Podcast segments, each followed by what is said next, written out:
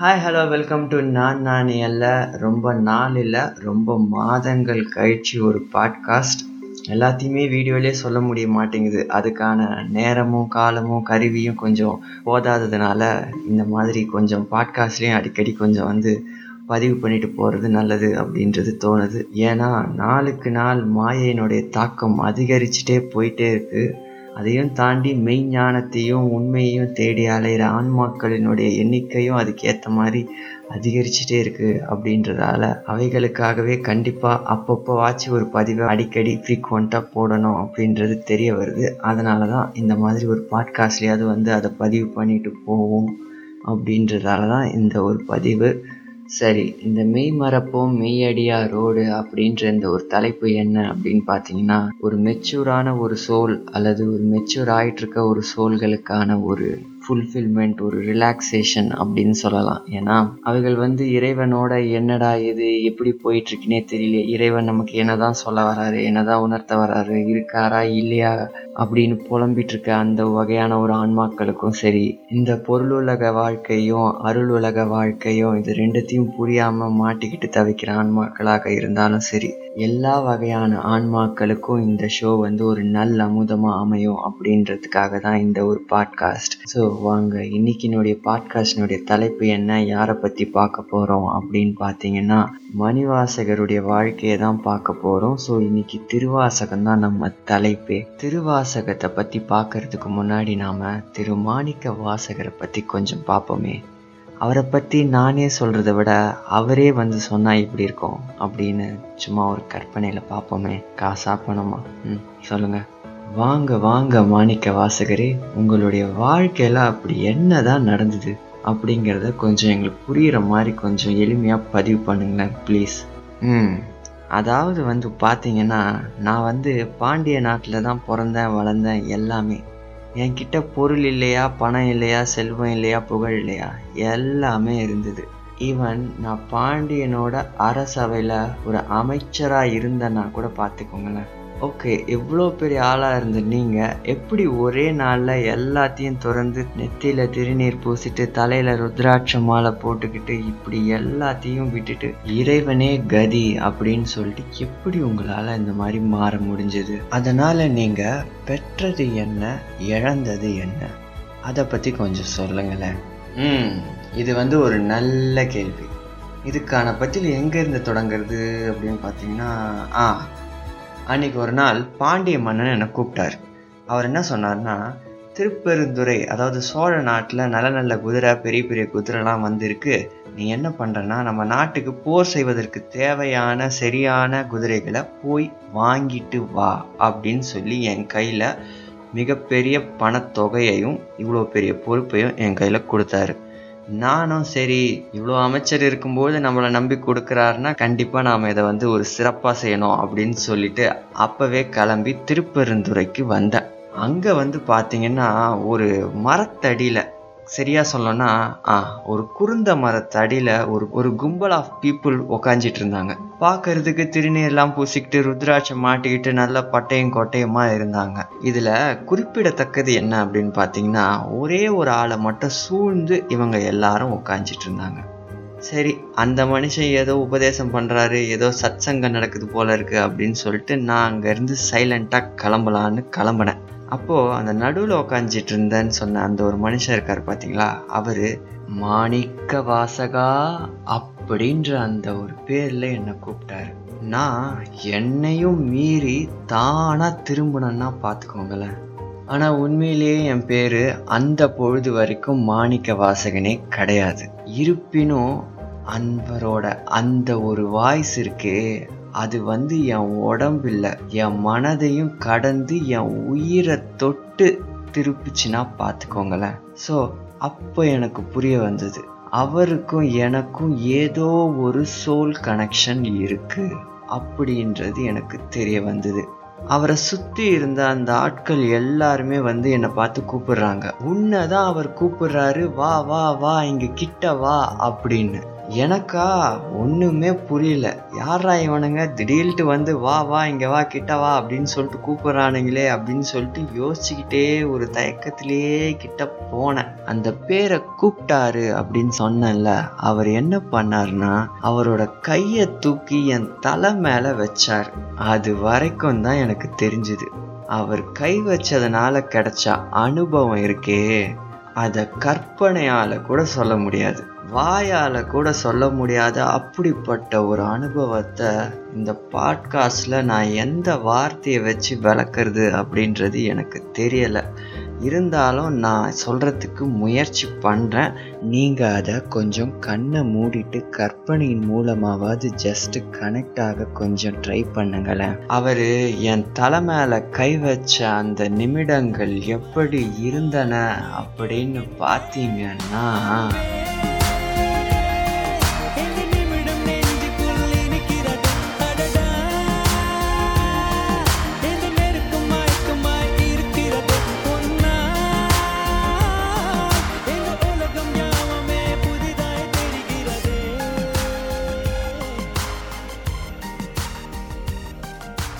அந்த ஒரு அனுபவத்துக்கு அப்புறம் தான் எனக்கு எல்லாமே விளங்க ஆரம்பிச்சுது.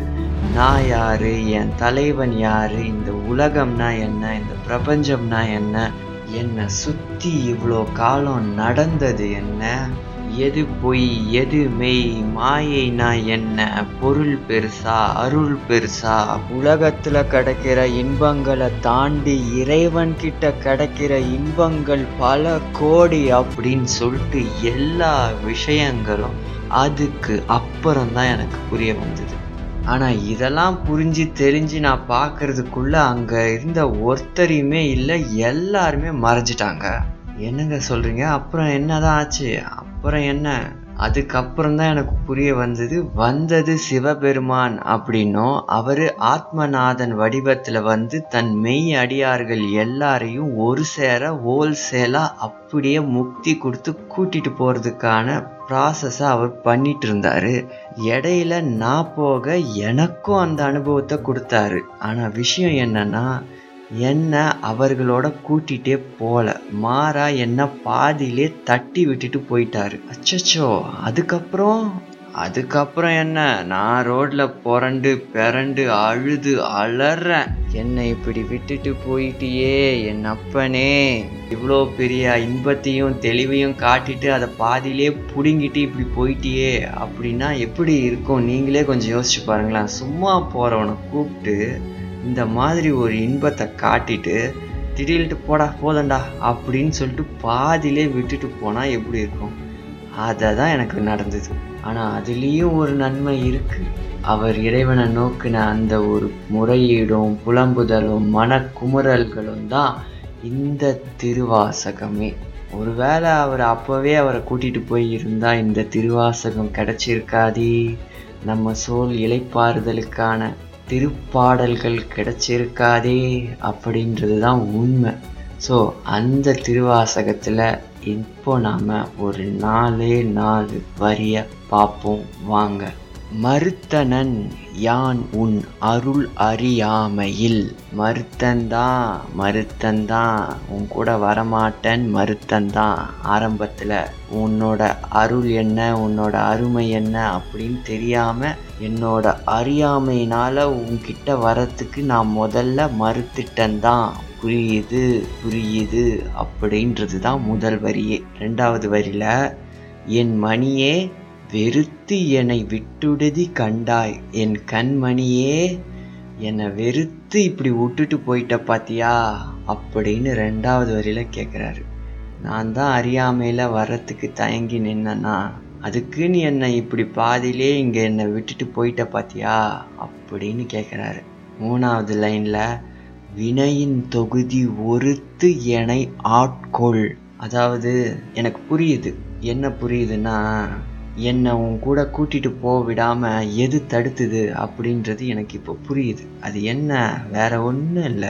நான் செஞ்ச வினைகள் தான். அந்த வினைகள் தான் என்னையும் உன்னையும் சேர ஓட்டாது பிரித்து வச்சிருக்கு. நாம் சேர்த்து வச்சிருக்க கர்மா தான் நம்மளை கடவுளோட சேர ஓட்டாமல் தடுக்கிறதே. நாம் நினச்சிட்ருக்கோம் கடவுள் மீது எனக்கு நம்பிக்கை இல்லை கடவுள்லாம் எனக்கு என்ன அப்படின்ற அந்த ஒரு இதுவே எனக்கு புரிஞ்சிக்க முடியல. இருக்காரா இல்லையா என்ன ஏதுன்னு அப்படின்ட்டு. ஆனால் உண்மை என்ன தெரியுமா? நாம் கடவுளை பிடிக்காம இல்லை. நம்ம கர்மா தான் நம்மளை கடவுளை புரிஞ்சிக்க விடாமல் சேர விடாமல் தடுக்கிறது. ஏன்னா ஒருவேளை கடவுளை புரிஞ்சு நீ சேர்ந்துட்டேன்னு வச்சுக்கோ என் கடவுளோட அவர் மேலே ஈவன் நம்பிக்கை வந்து நீ அவரை வழிபடவோ இல்லை அட்லீஸ்ட் அவர் பேரையாச்சும் நீ சொல்ல ஆரம்பிச்சிட்டாலோ இல்லை நினைக்க ஆரம்பிச்சிட்டாலோ தினமும் உன்னோட கர்மான்றது அப்புறம் குறைய ஆரம்பிச்சிடும். ஸோ அப்போது உன் கர்மாவை நீ ஸ்கிப் பண்ண ஆரம்பிச்சிடுவா. அதுலேருந்து இந்த லைஃப் சைக்கிள்ன்ற இந்த ஒரு துன்பத்துலேருந்தே நீ வந்து எஸ்கேப் ஆகுற. ஸோ அதை வந்து கர்மா வந்து செய்ய விடாது. ஒருவேளை நீ இதுலேருந்து எஸ்கேப் ஆயிட்டனா அப்போ நீ சேர்த்து வச்சிருக்கிறதெல்லாம் யார் அனுபவிக்கிறது அப்படின்னு கர்மா நம்மளை பார்த்து கேட்கும் ஸோ ஆக நம்மளுடைய கர்மாவை நாம் அனுபவிச்சும் தீர்க்கலாம் அப்படி இல்லைன்னா இறைவனை வச்சும் தீர்க்கலாம் ஆனால் இறைவனை வச்சு தீக்கிறதுக்கு நமக்கு முதல்ல பக்குவம் வேணும். அந்த பக்குவம் வருதற்கு பொருட்டு தான் இறைவன் அவன் செஞ்ச கர்மாவை அவனே அனுபவிக்கட்டும் அப்படின்னு சொல்லிட்டு பொறுத்துக்கிட்டு இருக்காரு. இங்கே வந்து இறைவன் வந்து ஒருத்தருக்கு அதிகமாகவும் ஒருத்தருக்கு கம்மியாகவும்லாம் கொடுக்கல. அவங்கவுங்க செஞ்சதை அவங்கவுங்க அனுபவிக்கிறாங்க. ஆனால் புலம்புதெல்லாம் வந்து பார்த்தீங்கன்னு வச்சுக்கோங்களேன் ஏதோ கடவுள் ஏதோ இவனுக்குன்னே நமக்குன்னே டிசைன் பண்ணி கொடுக்குற மாதிரி இவனுங்களாம் வந்து பேசுவானுங்க மீன் போடுவானுங்க. ஆனால் அதையும் தெரியாமல் நிறைய பேர் இங்கே நம்ம ஷேர் பண்ணிகிட்ருக்கோன்றது தான் மிகப்பெரிய அறியாமையிலும் அறியாமை. சரி அதெல்லாம் ஒரு பக்கம் இருக்கட்டும். இங்கே இவர் என்ன சொல்ல வராரு அப்படின்னு பார்த்தீங்கன்னா அந்த வினையின் தொகுதியை ஃபஸ்ட்டு அழி. அதை ஏன் அவர் தொகுதி அப்படின்னு சொல்கிறாருன்னா இப்போது ஒன்று ரெண்டுனா பரவாயில்ல. நான் செஞ்ச வினைகளெல்லாம் வந்து அப்படியே தொகுத்துக்கிட்டே போகலாம் part one part two part three அப்படின்னு ஃபோர்த்து சீசன் சிக்ஸ்த்து சீசன் அது போக ஸ்பெஷல் எடிஷன்லாமும் இருக்கும். அவ்வளோ இருக்குது அப்படிப்பட்ட அந்த தொகுதி நல்ல வினை தீய வினைன்ற அந்த ரெண்டு வினையுமே எனக்கு வேணாம். அந்த ரெண்டு வினையுமே என்னைக்கு அறுபடுதோ அப்போதான் நான் இறைவனை அடைய முடியும். அப்படின்றது எனக்கு நல்லா புரிய வருது சிவனே. அப்படின்னு அவர் இறைவனை பார்த்து சொல்கிறார் அடுத்த வரியில் உத்திர கோச மங்கை கரசே உத்திர கோஷத்தில் உள்ள மங்கை. அது யாரை சொல்கிறாங்க அப்படின்னா பார்வதி அம்மைய சொல்கிறாரு ஸோ அந்த பார்வதி அம்மைக்கு அரசே நீதான். அடுத்த வரி தான் ரொம்ப டெப்தானது பொறுப்பர் அன்றோ பெரியோர் சிறு நாய்கள் தம் பொய்யினையே. ஸோ இந்த இடத்துல பொய்யினையே அப்படின்றது பொய் பேசுறது மட்டும் இல்லை. உண்மை எது அப்படின்னு தெரியாது பொய்யில் நம்ம வாழ்ந்துக்கிட்டு இருக்கோம் பார்த்தீங்களா அதுவும் இங்கே அடங்கும். உள்ள ஒன்று வச்சுக்கிட்டு வெளியில் ஒன்று பேசுகிறதும் மற்றவங்க மேலே அக்கறை காட்டுறன்ற அந்த ஒரு அக்கறையிலையும் நமக்கான ஒரு சுயநலம் மறைஞ்சிருக்கு பார்த்தீங்களா அதுவும் பொய்மை தான் இந்த பொய்மை நமக்கும் பொருந்தும். நான் பொய்லாம் சொல்ல மாட்டேன். அதனால் இந்த பாடலில் வர பொய்மை எனக்கு பொருந்தாது எனக்கு இல்லை அப்படின்னு நினச்சா அது அப்படி இல்லை. கண்டிப்பாக இது நமக்கு தான் மெயினாக பொருந்துமே. ஸோ அப்படி இருந்தாலும் அப்படிப்பட்ட பொய்மை உடையவன் தான் நான். ஆனால் இருந்தாலும் பொறுப்பர் அன்றோ பெரியோர். ஒரு வீட்டில் ஒரு பெரியவர் இருந்தால் அவர் என்ன பண்ணுவார்? குழந்தை ஏதோ தெரியாமல் பேசலாம். ஏதோ ஒரு இதில் கோவத்தில் பேசலாம். பரவாயில்ல விடு அப்படின்ட்டு பொறுத்து போவாங்க. இந்த காலத்தில் எல்லா பெருசும் பூமர்ஸாக இருக்குது இருந்தாலும் அந்த காலத்தில் அப்படி இருந்தாங்க. உண்மையிலே பெரியவங்கன்னா அப்படி தான் இருப்பாங்க. ஸோ அப்படிப்பட்டவங்கள வச்சு நாம் பார்ப்போமே. இந்த சிறு நாயினுடைய பொய்கள் எல்லாத்தையும் பொறுத்துக்கோ. ஏன்னா நீ பெரியர் அன்றோ அப்படின்னு கேட்குறாரு. அவ்வளோதான் இந்த பாடல். ஸோ இந்த பாடலை மீண்டும் ஒரு தடவை கடைசியாக பார்ப்போம். இந்த பாடல் டிஸ்கிரிப்ஷன்லேயும் வழங்கப்பட்டுள்ளது. ஸோ அங்கே பார்த்தும் படிச்சுக்கலாம்.